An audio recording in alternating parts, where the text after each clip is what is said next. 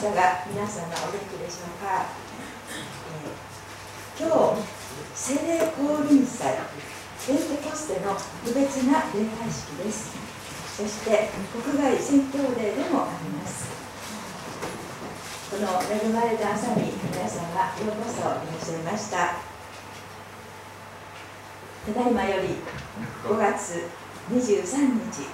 ペンテコステ礼拝式を始めます。前奏のうちに心を静かにして主を打ち臨みましょう。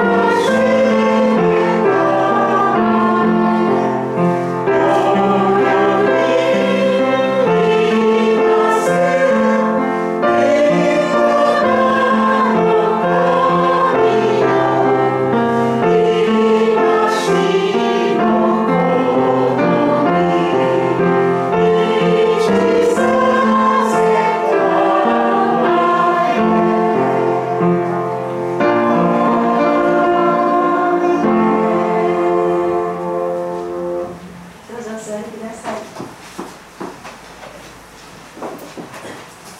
世界中のクリスチャンと共にこのペンテ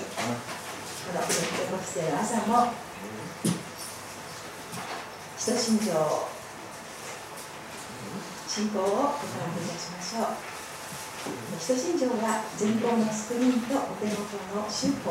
可愛いイラスト面の左下に書いております。使徒信条、我は天地の創立全能の父なる神を信ず。我はその一人を我らの主イエス・キリストを信ず。主は聖霊によって宿り、乙女マリアより生まれ、王兵ピラトのもとに苦しみを受け、十字架につけられ、死にて葬られ、世に下り、3日目に死人のうちよりよみがえり、天に昇り、全能の父なる神を右に立ちたまえに、箇所より下げて、生けるものを死ねるものを裁きたまわ。我は聖霊を信ず、聖なる行動の境界、聖との交わり、罪の許し、体のよみがえり、とこしえの命を信ず。アーメン。主イエス様がお祈りなさいと教えてくださったお祈りをご一緒に祈りましょう。スクリーンと先ほどの使徒信条の上の方にあります。主の祈りです。主の祈り。天にまします我らの父よ、願わくは皆をあがめさせたまえ。御国を来たらせたまえ。御心も天になるごとく地にもなさせたまえ。我らの日曜の糧を今日も与えたまえ。我らに罪を犯す者を我らが許すごとく、我らの罪をも許したまえ。我らを試みに合わせず悪より救い出したまえ。国と力と栄とは限りなく何時の話なればなり。アーメン。被害者が今日も礼拝式のためにお祈りをさせていただきます。共にお祈りください。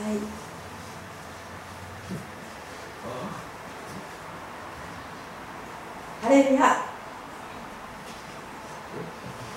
イエス様が十字架にかかられた後の50節の日に集まっていた弟子たち、その一人一人が聖霊様に満たされたという聖書の記録、イエス様がお約束された通りの出来事がありました。そして今を生きる私たちの上にもつながっています。今も生きて共にいてくださり、聖霊様をくださっている命の主に心からの賛美と感謝を申し上げます。今朝も愛する方々と共に霊と誠をもってあなたをお願いいたします。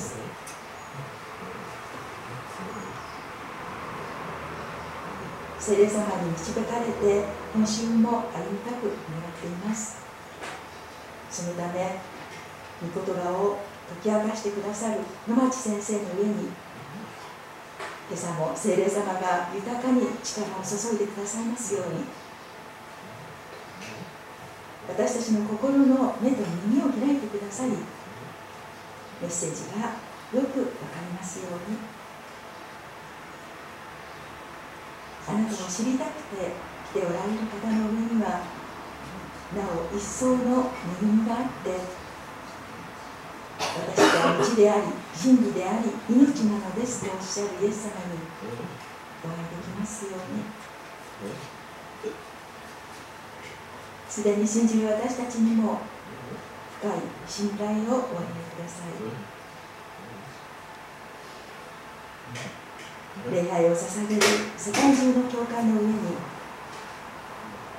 紛争の絶えないイスラエルの地に、日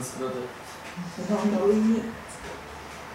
祝福を祈ります。思いもかけないコロナの災いは1年以上続いています。いつやとも知れず、神様を知る人の上にも知らない人の上にも等しく降りかかっています。すべてのことを働かせて益としてくださる神様の御心だけがありますように。そして主よ、お約束通り早く来てください。尊い救い主、主イエス・キリスト様のお名前によってお祈りいたします。アーメン。ではもう一曲共に賛美いたしましょう。おかげになったままで賛美歌500は頭なる清き神です。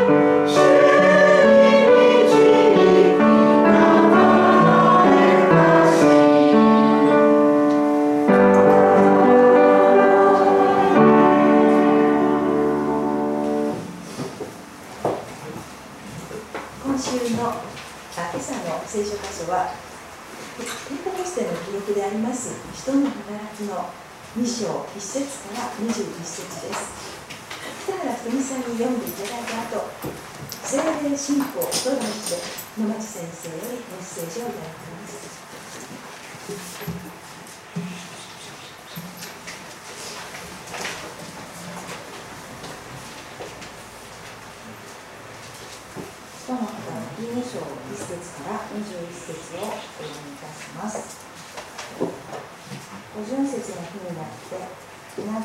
じ場所に集まっていたすると天から突然激しい風が吹いてきたような響きが起こり、彼らが座っていた家全体に響き渡った。また炎のような舌が分かれて現れ、一人一人の上にとどまった。すると皆が精霊に満たされ、御霊が新しいままに各国のいろいろなところで話し始めた。さて、エルサレムには敬虔なユダヤ人たちが天下のあらゆる国々から来て住んでいたが、この物音がしたため大勢の人々が集まってきた。彼らはそれぞれ自分の国の言葉で弟子たちが話すのを聞いてあっけに取られてしまった。彼らは驚き、不思議に思って言った。見なさい、話しているこの人たちは皆ガリラヤの人ではないか。それなのに私たちそれぞれが生まれた国の言葉で話を聞くとは一体どうしたことか。私たちはハイティア人、メディア人、エラム人、またメソポタミア、ユダヤ、カパドキア、ポントスとアジア、ビリキアとパンフィリア、エジプト、クレネに近いリビア地方などに住む者、また滞在中のローマ人でユダヤ人もいれば回収者もいる。またクレタ人とアラビア人もいる。それなのにあの人たちが私たちの言葉で神の大きな御業を語るのを聞くとは。人々は皆驚き驚愕して、一体これはどうしたことかと言い合った。だが彼らは新しいブドウ酒に酔っているのだと言ってあざける者たちもいた。ペテロは11人と共に立って声を張り上げ、人々に語りかけた。ユダヤの皆さん、並びにエルサレムに住むすべての皆さん、あなた方にこのことを知っていただきたい。私の言葉に耳を傾けていただきたい。今は朝の9時ですから、この人たちはあなた方が思っているように酔っているのではありません。これは預言者ヨエルによって語られたことです。神は言われる。終わりの日に私はすべての人に私の霊を注ぐ。あなた方の息子や娘は預言し、青年は幻を見、老人は夢を見る。その日私は私のしもべにも確かめにも私の霊を注ぐ。すると彼らは予言する。また私は、上は天に不思議を、下は地に印を表せさせる。それは地と人、立ち上る煙、主の大いなる輝かしい日が来る前に、太陽は闇に、月は血に変わる。しかし主の皆を呼び認める者は皆救われる。以上です。皆様おはようございます。おはようございます。いつもの方も久しぶりの方もようこそおいでくださいました。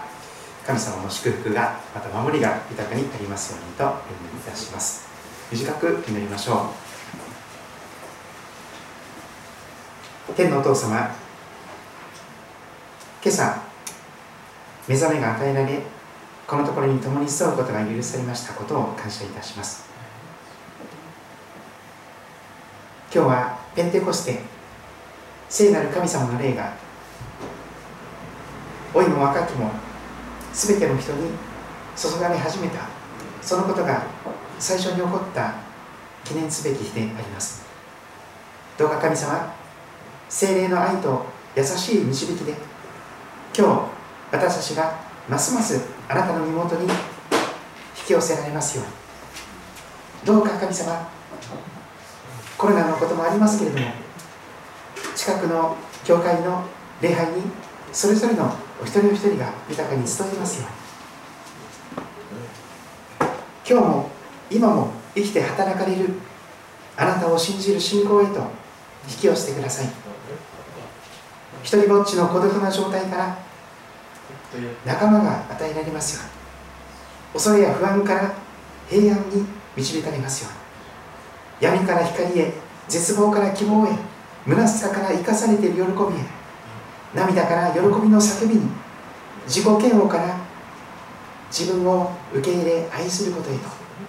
憎しみから許しへと、死から命へと、偽りとごまかしから真実と正直さへと、依存症から良い生活習慣へ、建前から本音へ、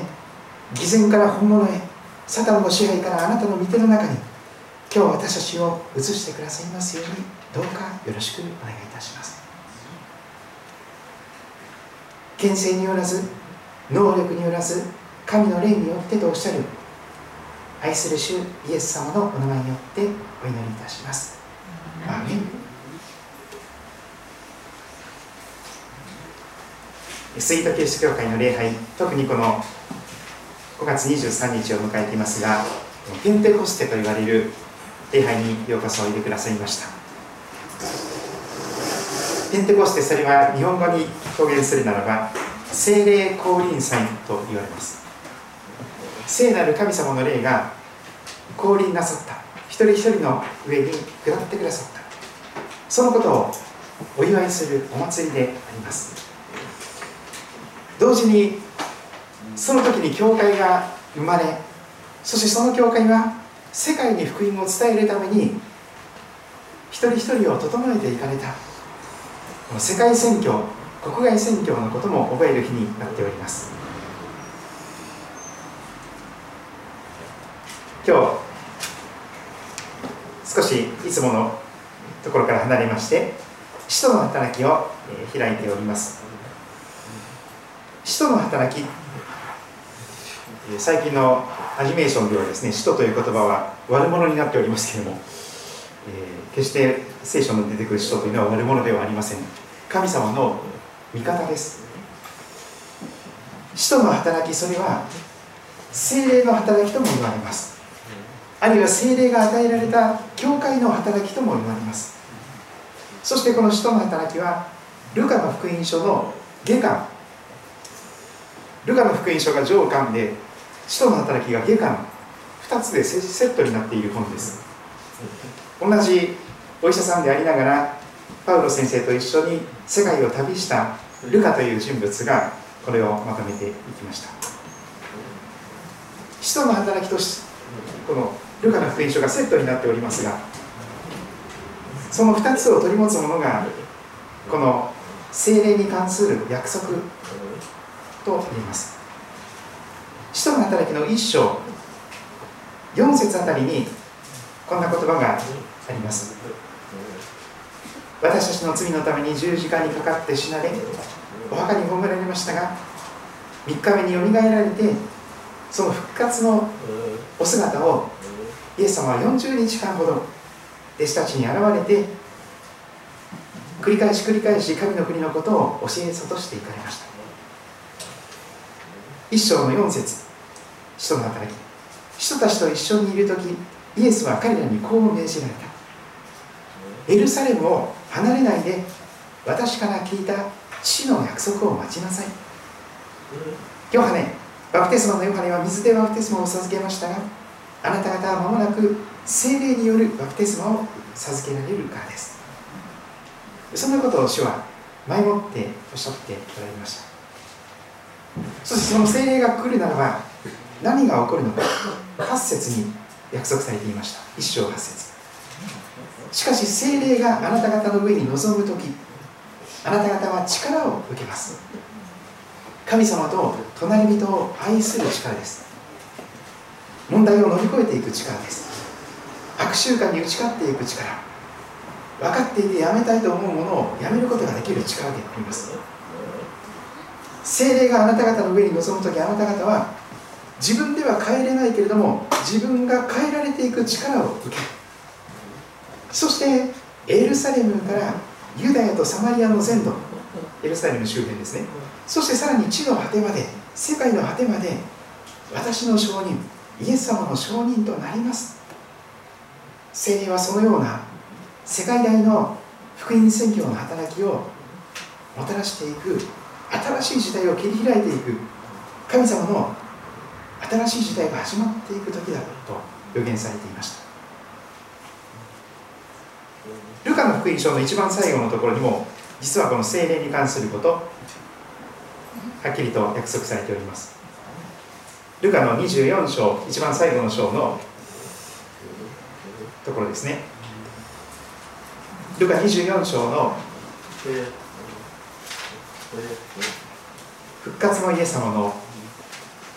言葉を見ていきたいと思います。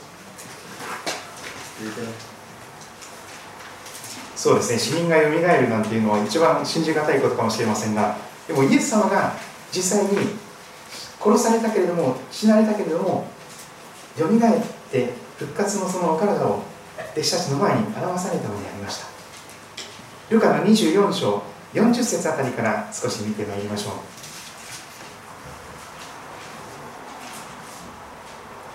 ルカ24章40節、こう言ってイエスは彼らに手と足を見せられた。ちゃんと足もあります。幽霊ではありませんでした。彼らが喜びのあまりまだ信じられず、夢じゃないよね、夢じゃない、痛い、確かに夢じゃない、イエス様は確かに今生きておられる、主は今生きておられる、信じられないけれども喜びがあった、不思議がっていた。イエス様はそこで目の前で食べ物を召し上がることになりました。ここに何か食べ物がありますか？焼き魚、焼いた魚を一切れイエス様の前に差し出す人がいました。イエス様はそれを取って彼らの前で召し上がった。おいしい魚だね。そしてイエス様は言われます。私がまだあなた方と一緒にいた頃、あなた方に話した言葉はこうでした。私について、モーセの律法と預言者たちの書と詩篇に書いてあること、つまり旧約聖書の全部に書いてあることは全て成就しなければなりません。それからイエスは聖書を悟らされるために彼らの心を開いてこう言われた。次のように書いてありますよ。キリストは苦しみを受ける。十字架の死に至る苦しみでした。そして3日目に死人の中からよみがえり、そのことが起こりました。その名によって罪の許しを得させる悔い改め、どんな罪を犯していたとしてもそれが許される悔い改めがあらゆる国の人々に述べ伝えられる。全世界の人々、エルサレムから開始して、あなた方はこれらのことの証人となります。そして49節、見よ、私は私の父が天のお父さんが約束されたものをあなた方に送ります。それまではあなた方は糸高きところから力を着せられるまでは都にエルサレムにとどまっていなさい。ルカの福音書の一番最後と使徒の働きの一番最初に、このエルサレムにとどまって特別な神様からの約束のものを待ち望みなさい、切に待ち望んで期待しながら切に祈り求めなさいと言われていたのです。天のお父さんが約束してくださっている、やがて与えられるもの、それが聖なる神様の霊、聖霊で現れました。使徒の働きに戻ります。2章に入ります。世界で最初のペンテコステ、聖霊降臨の時です。五旬節の日になって皆が同じ場所に集まっていたとあります。イエス様は40日ほど復活された後、弟子たちと一緒にいらっしゃいましたが、その後天に上がっていかれました。帰っていかれました。そしてまた再びおいでになりますよということも、その再臨のことも言われておりますが、その後ですね、弟子たちは、教会の人たちは何をしていたのか、いつも集まって心を一つにしてお祈りしていたのです。その数120名ほどでした。そしてイスカリオテユダの代わりにもう一人の使徒も選ばれていくことになりました。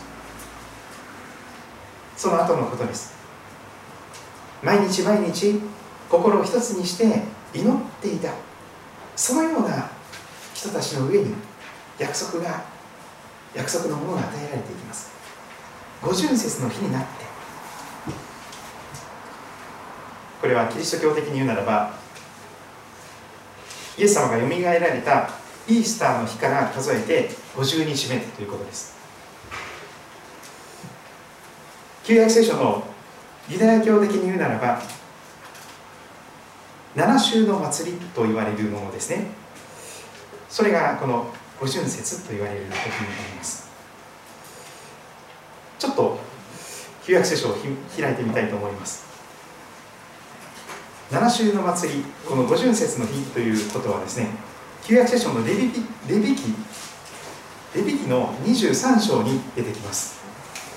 聖書をお持ちの方は少しいつも開かないかもしれないレビ記を開いてみてください。創出レビ、創世記、出世、十時、その後ですね、レビ記という書物があります。レビ記の23章の15節16節あたりに今日のこの五旬節、ペンテコステの出来事が起こった7週の祭りのことが記されております。実は旧約聖書のユダヤ教には3つの大きなお祭りが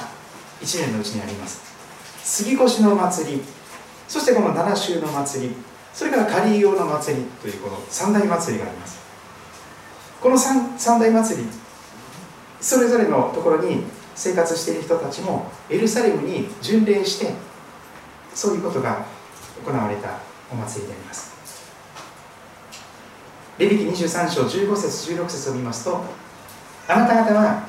安息日の翌日から、これ杉越の祭りの次の安息日、その翌日からということですが、満7週を数えるとあります。7週間ですから、7、7、49、49日になります。さらに16節、7回目の安息日の次の日までを数えて50日とする。7週の祭り、50日を数える。そうしますと小麦の収穫の季節になるわけです。杉越の祭りの時には大麦の収穫の季節であります。それから7週50日ほど経ちますと小麦の収穫になる。その時にこの7週の祭りをするようにと定められていました。そして17節を少し味わってみたいと思います。ペンテコステとこの7週の祭りはとっても深い、切っても切れない関係があります。むしろ旧約聖書の中に隠されていたことが、神様の聖なるご計画が、聖霊が降臨なさることを通して実際に計画が実行されていく、その計画のことが少しここに記されています。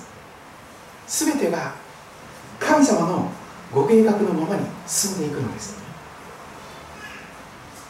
レビ記23章17節、あなた方の住まいから10分の2エヴァの小麦粉です。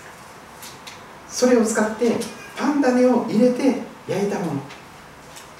パン種を入れたパンを2つ作りなさいというんです。それを神様への捧げ物として用意していく。これが7週の祭りの一番大きなことであります。意味深なことがあります。パン種を入れて焼くパン、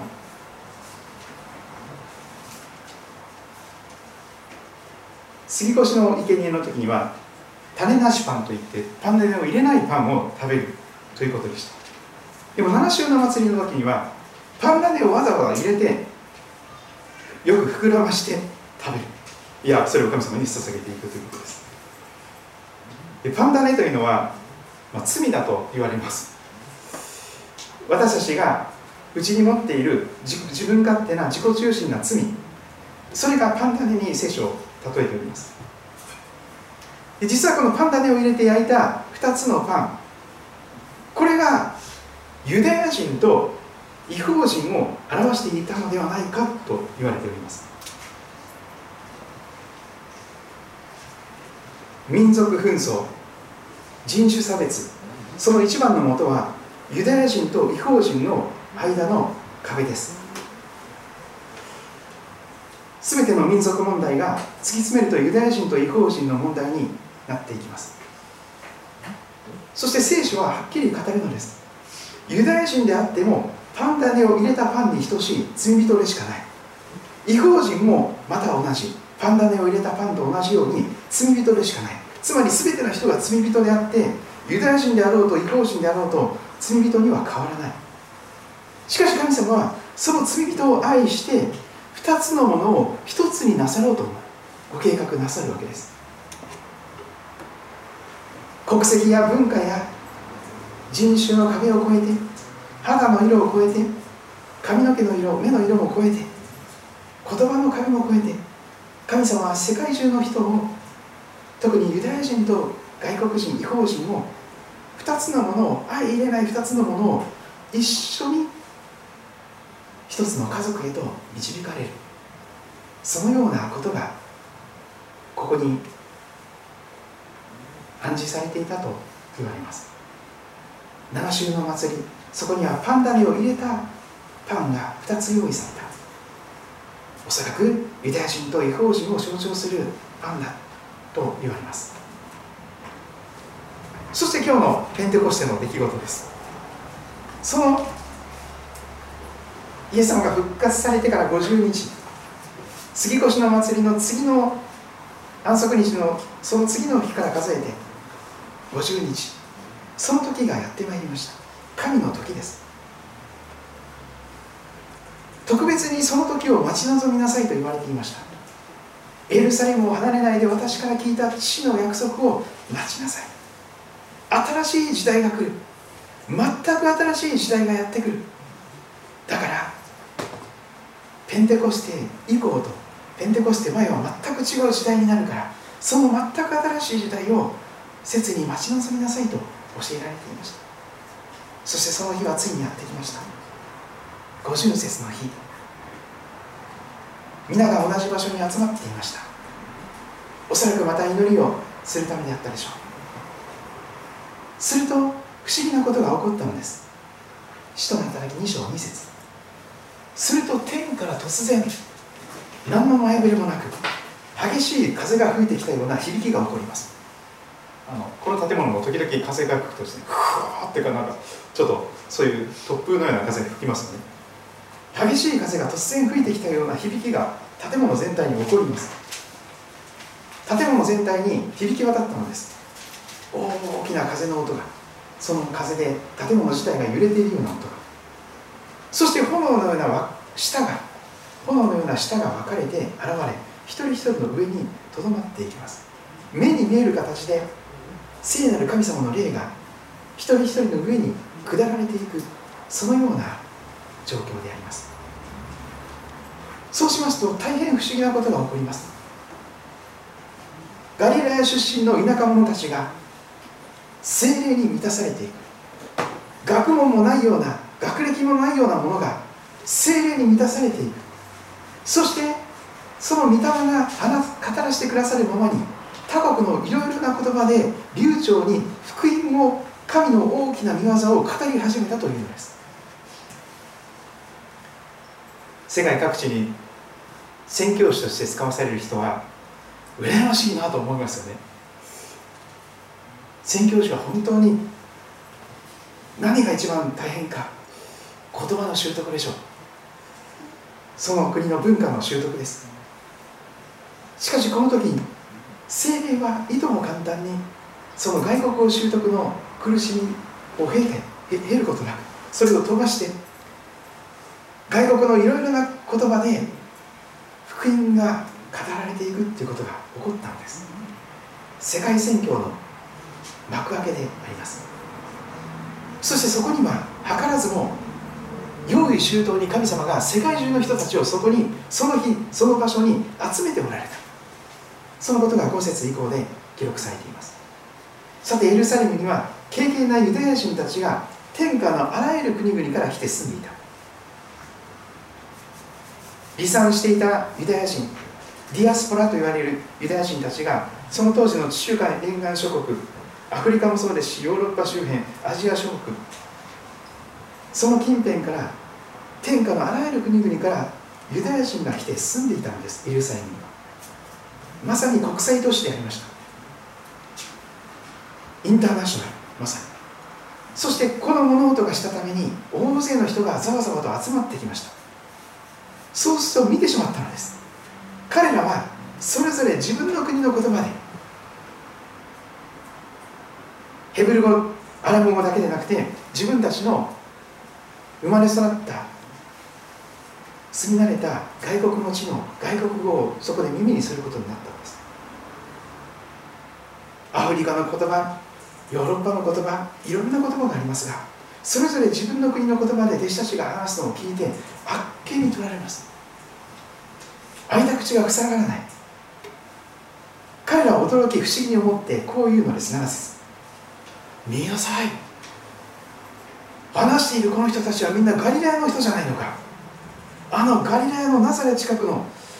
ガリラヤ湖の周辺の田舎者じゃないのか。それなのに私たちはそれぞれが生まれた国の言葉、外国語で話を聞くことは一体どうしたことか。そこに外国語大学があったのか。ないない、そんなもの。私たちはパルティア人、メディア人、エラム人、メソポタミア、ユダヤ、カパドピア、ポントスとアジア、フリギアとパンフリア、エジプト、クレネに近いリビア地方などに住む者、滞在中のローマ人でユダヤ人もいれば、ユダヤ教に改宗した改宗者もいる。クレタ人もいるし、アラビア人もいる。もうその当時の世界各国から、バンコクから集まっていたんです。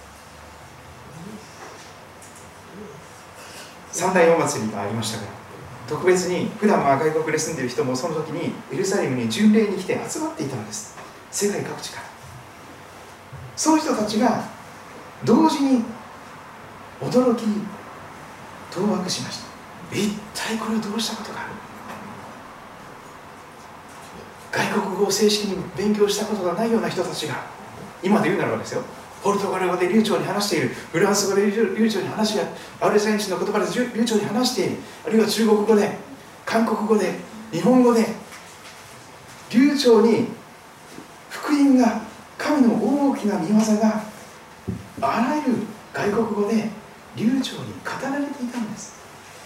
それは聖なる神様の霊を受けた人々のなすことができた不思議でした。聖霊は言葉をくださる神の霊です。神様が働かれるときに、神様が語らせてくださる言葉が用意されていきます。共通していることがあります。いろいろな外国語で喋ったんですけど、皆同じことを語りました。神の大きな御業を語るのを聞いたのです。神様がどんなに素晴らしいことを十字架と復活とこの聖霊降臨によって成し遂げてくださろうとしているのか。ユダヤ人と異邦人が、その隔ての壁が神によって打ち壊されて、世界中に神の良き知らせが届けられていく。そして信じて受け入れていく者が、国籍や文化に関係なく天国の国籍を持つ者とされ、一緒に神の家族になっていくことができる、その新しい時代の幕開けでありました。時代のうねり、それがまさにこのペンテコステに一気に動いたのであります。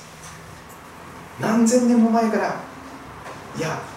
世界を作られる前から神がご計画なさっていた時が、その時に訪れたのでありました。聖なる神様の霊が一人一人に下って、神の大きな御業をそれぞれの外国語で流暢にしゃべることができた。メッセージをすることができた。一体これはどうしたことか。しかし驚きあふれる人たちの中には、こんな悪口を言う人もいました。13節、いやいやいやいや、彼らは朝っぱらから新しいブドウ酒を飲んで酔っ払ってるんだよ。変なワイン飲んだんじゃないの。朝から酔っ払って嫌だね、この昼間から酔っ払いね、みたいな感じで、そういうふうにあざける者たちがいたんです。時間は朝の9時でしたからね、もう夜じゃありませんから、お酒飲む時間となかったんです。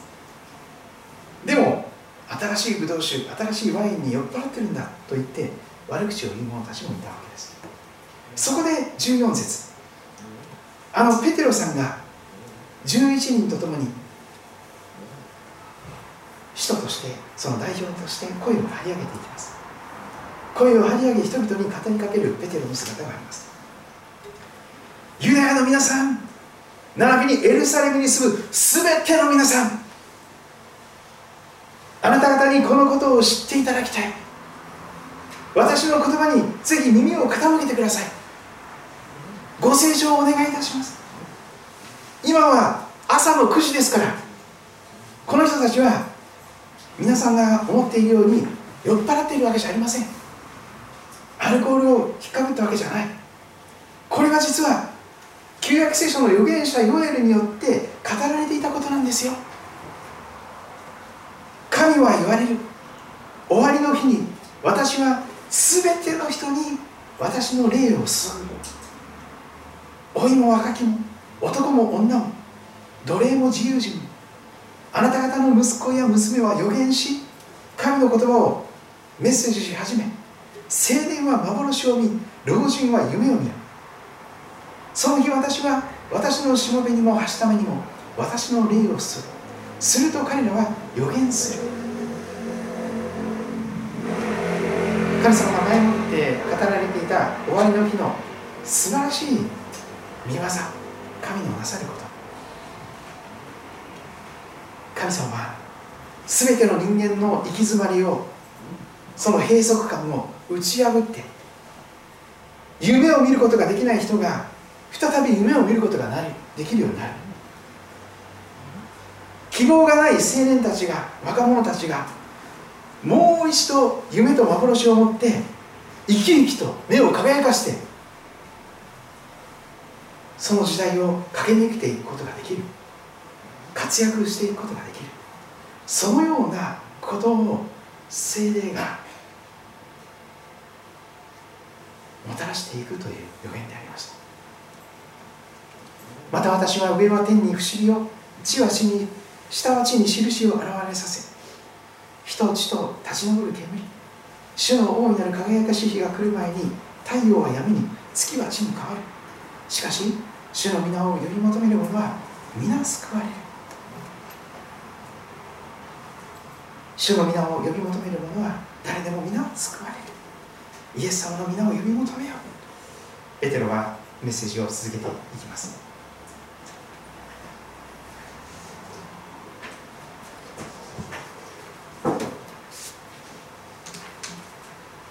皆さんもさまざまなことで行き詰まりを覚えていらっしゃるかもしれません。一生懸命これじゃダメだと頑張って何とかして、そこからもがいてもがいて、あがいてあがいて、苦しんで苦しんで、そこから何とか抜け出したいと思うけれども抜けれないという状況がお一人お一人にあるでしょう。それは閉塞感と言われたり、あるいはマンネリ化と言われたり、あるいは燃え尽きと言われたりいたします。うつとも言われます。心の病とも言われます。心療内科に行かなきゃいけない、カウンセラーにお話を聞いてもらわなきゃいけない、薬を飲まなきゃいけない、そういう状況であります。夜眠れなくなる、昼夜逆転してしまう、そして恐れや不安の中で油汗をかいたり、さまざまな形で体が悲鳴を上げて、痛かったりかゆかったりつらかったり、傷がうずく、そのようなあなたに一番必要なものは何でしょうか。それはお金ではありません。一時的な快楽でもありません。一時的な気分転換でもありません。根本的にあなたのに一番必要なものは、このペンテコステに与えられた聖なる神様の霊なのです。実に聖霊こそあなたが本当に必要としている慰め主、助け主、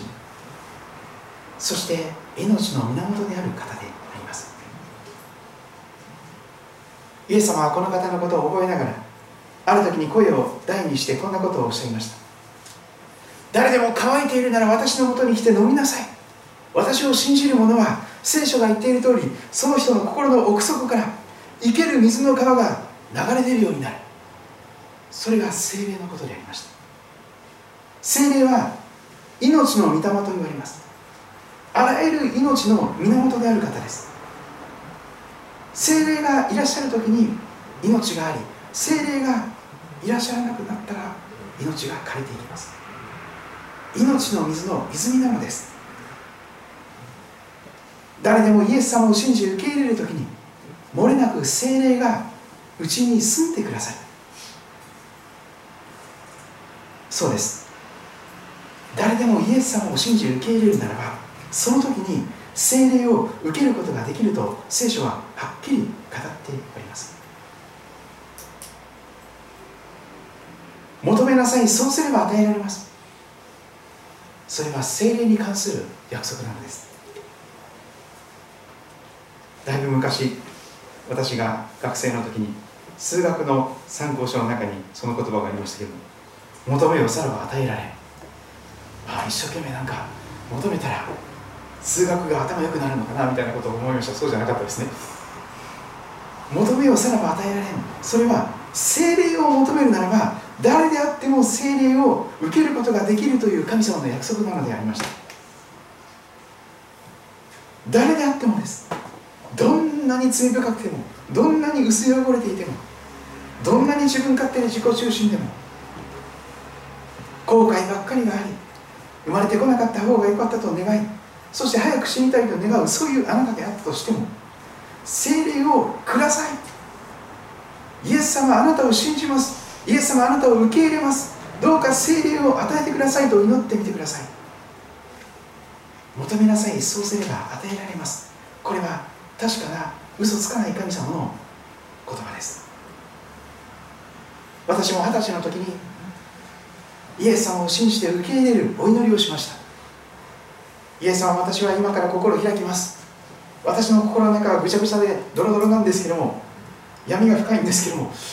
でも自分でどうすることがもうできません。私は自分で自分を救うことができませんから、イエス様が救い主として私の心に入って、私の内側から新しく作り変えてください。イエス様が十字架にかかって死んでくださったことを、私の罪のためだったことを信じます。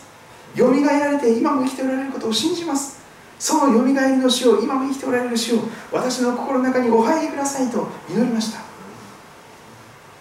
その時から内住のキリストとして聖なる神様の霊が私のうちに住み続けてくださっています。この方は私たちを決して見捨てる方ではありません。むしろかゆいところに手が届く、そのような助けを与えてくださる方です。皆さんも一生懸命すでになさったかと思いますが、祈らなきゃ祈らなきゃと思って、祈らなきゃと思うほど祈れないんですよね。祈れないという状況があります。正直も話すこと、本当に牧師でも祈れない時が多々あります。でもそういう時に、私は聖書の言葉をもう一度ゆっくりと耳を傾けていきます。聞く祈りをしていくのです。そうしますと、もう一度神様が祈る力を与えてくださるのです。例えば新約聖書ローマ人への手紙8章の26節27節には、こんな素晴らしい御霊、聖霊の働きが紹介されています。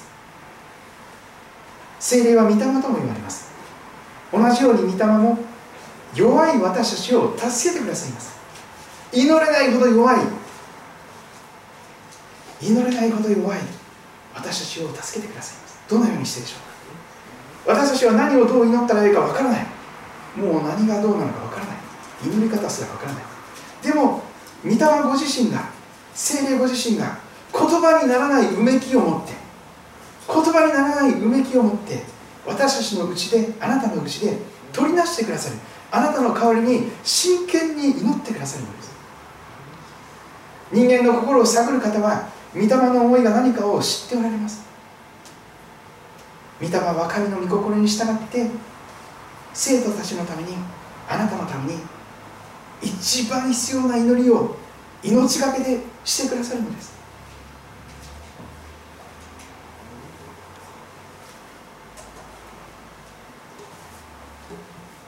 一冊の本をご紹介したいと思います。ラブソナタという働きがですね、韓国の音楽業界が日本に対して、続けて継続的にいろんな形で日本の各地で、集会を開いていただいたりとかセミナーがあったりします。この度一冊の本が送られてきました。オンラインセミナーの紹介とともに、この本皆さんご存知ですかね。キム・ハジョン長老という方がいらっしゃるんですけど、皆さんご存知でしょうか。今は韓国の音楽協会の長老をされています。この方は韓国を祈りに戻した人です。韓国のクリスチャンも世俗化して、そして商売繁盛とか家内安全とか、受験に合格するようにとかですね、そういうことばっかりを真剣に祈る人たちが増えちゃったんです。世俗的な成功を求め、良い車に乗ること、おいしいものを食べること、そして数的に豊かに成長して、そして祈りを自分のために利用してしまうような人が増えてしまった。その時に韓国を本当の祈りに取り戻した人がこの人だと言われます。聖霊の人、神の大使、キム・ハジュン。この方は韓国の方でありながら中国に大使として派遣されます。そして中国を愛し、中国のために必死で祈り、そして一番長い期間大使として務めを果たして帰ってきて、そして本当に祈りの人です。そして多くの今も生きて働かれる神様の数々の体験談がここに記されてあります。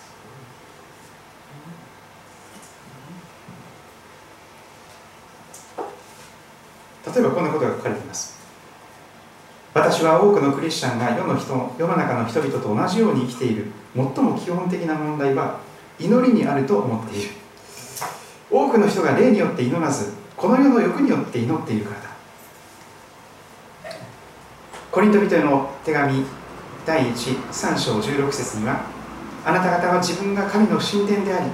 神の霊が自分たちのうちに住んでいることを知らないのですかとある。神の霊が私たちのうちに住んでおられるため、私たちは聖霊の人なのだが、祈りは毎日肉によって捧げている。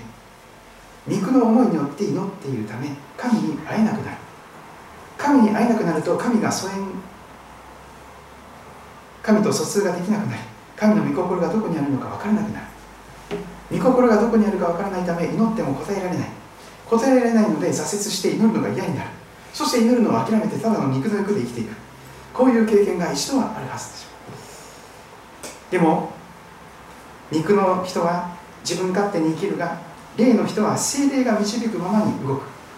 世の人々はどこに行くべきか、どうするべきかを知らずに悩み続ける。数えきれないほどあって会議をし、協議もするが、人間が持つ限界のため、その結果はいつも予測ができない。人間の知恵で未来を予測して正しい判断を下すのはほぼ不可能だ。だからこそ不安になるのだ。しかし聖霊はいつも答えを与えてください。イスラエルの民を火の柱と雲の柱で導いたのがまさに聖霊だ。私たちがその聖霊に頼って生きていくと、驚くべき人生が始まる。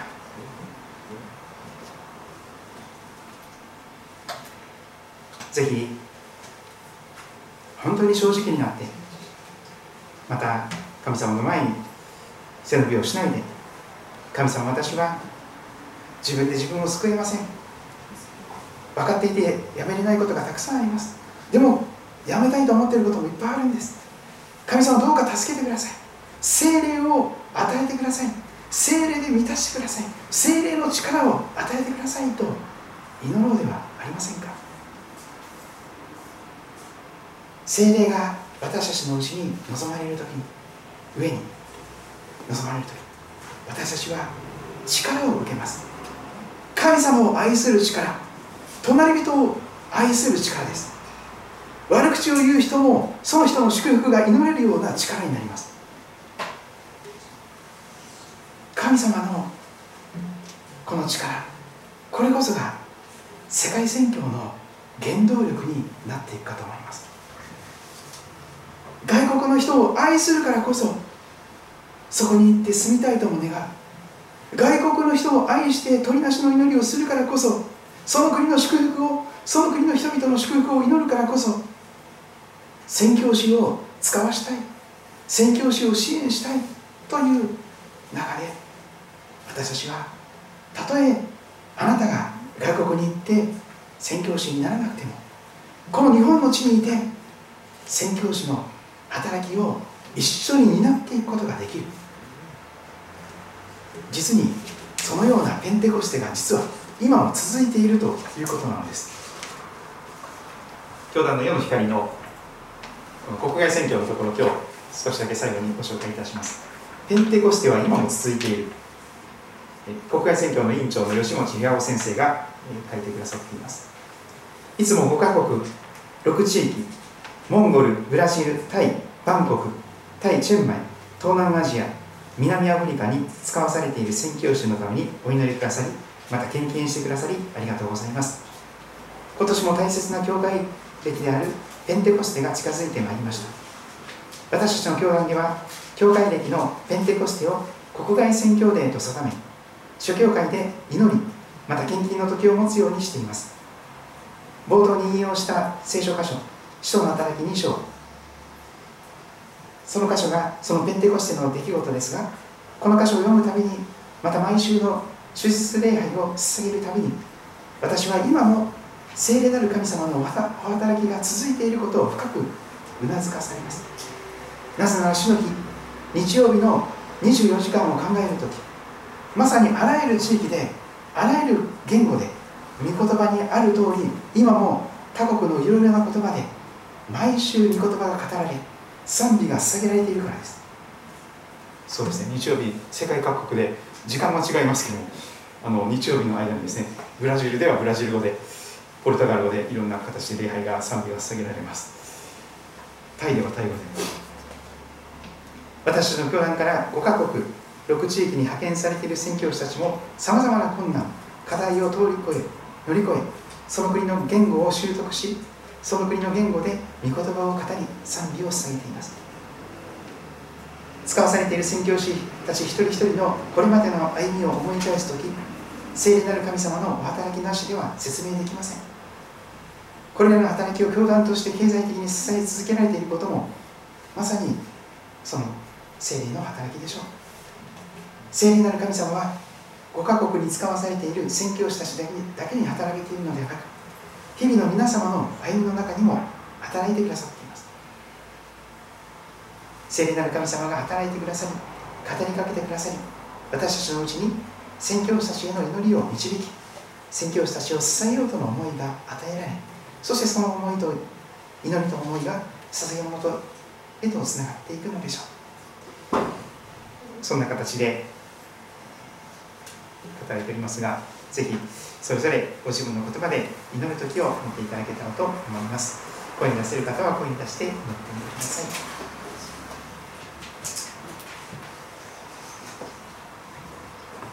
誰でも乾いているなら、私のもとに来て飲みなさい。私を信じる者は、イエス様を信じ受け入れるのだ。聖書が言っている通り、その人の心の奥底から生ける水の川が流れ出るようになる。これはイエスを信じる者が後になって受ける、御霊は聖霊のことを言われたのだと語られています。聖霊を受ける前の私たちは、本当にカラカラに干からびた、荒れ果てた砂漠のような状態です。しかし命の源、オアシスを私たちのうちに公開するならばどうでしょうか。カラカラに乾いてひび割れていた心が豊かに潤せる。そしてあれだけ不安や恐れや自己嫌悪やストレスがどうにもならなかった心が、穏やかな優しい落ち着きを取り戻し、そしてこのようなものがありのままで神に愛されている、受け入れられている、許されている。そして神様がこのような私をあえて選んで用いてくださる。小さい弱い無力なものが神様の助けによって聖霊の力を受けるならば、祈りの勇者とされ、信仰の戦士とされ、それぞれの人生において勝利者となることができる。神様、そのことをこの時代にも体現し続けている。敬愛する。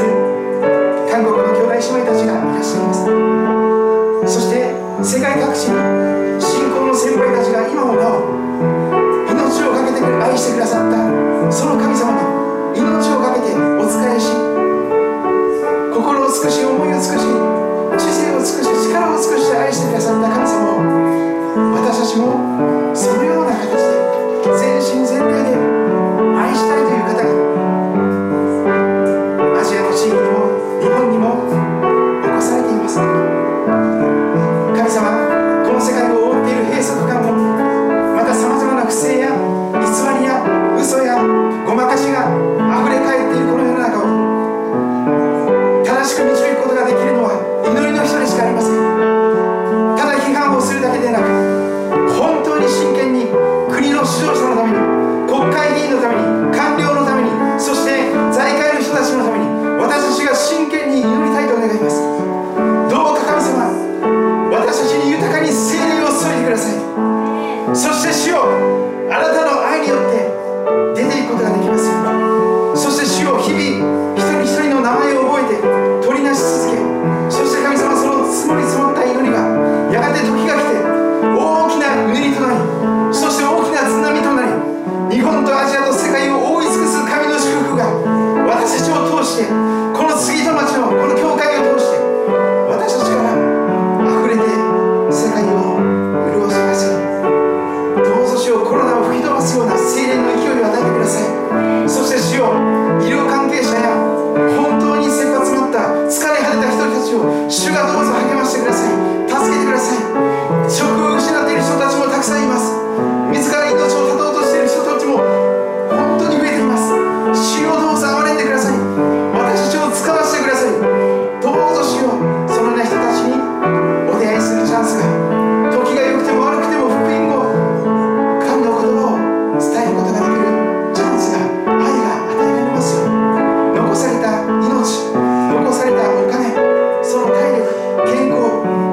すべての時間を神様と人を愛することができるために、そのために用いていくことができますように。主よ、どうぞ私たちの人生において収穫の秋を迎えさせてくださいますように。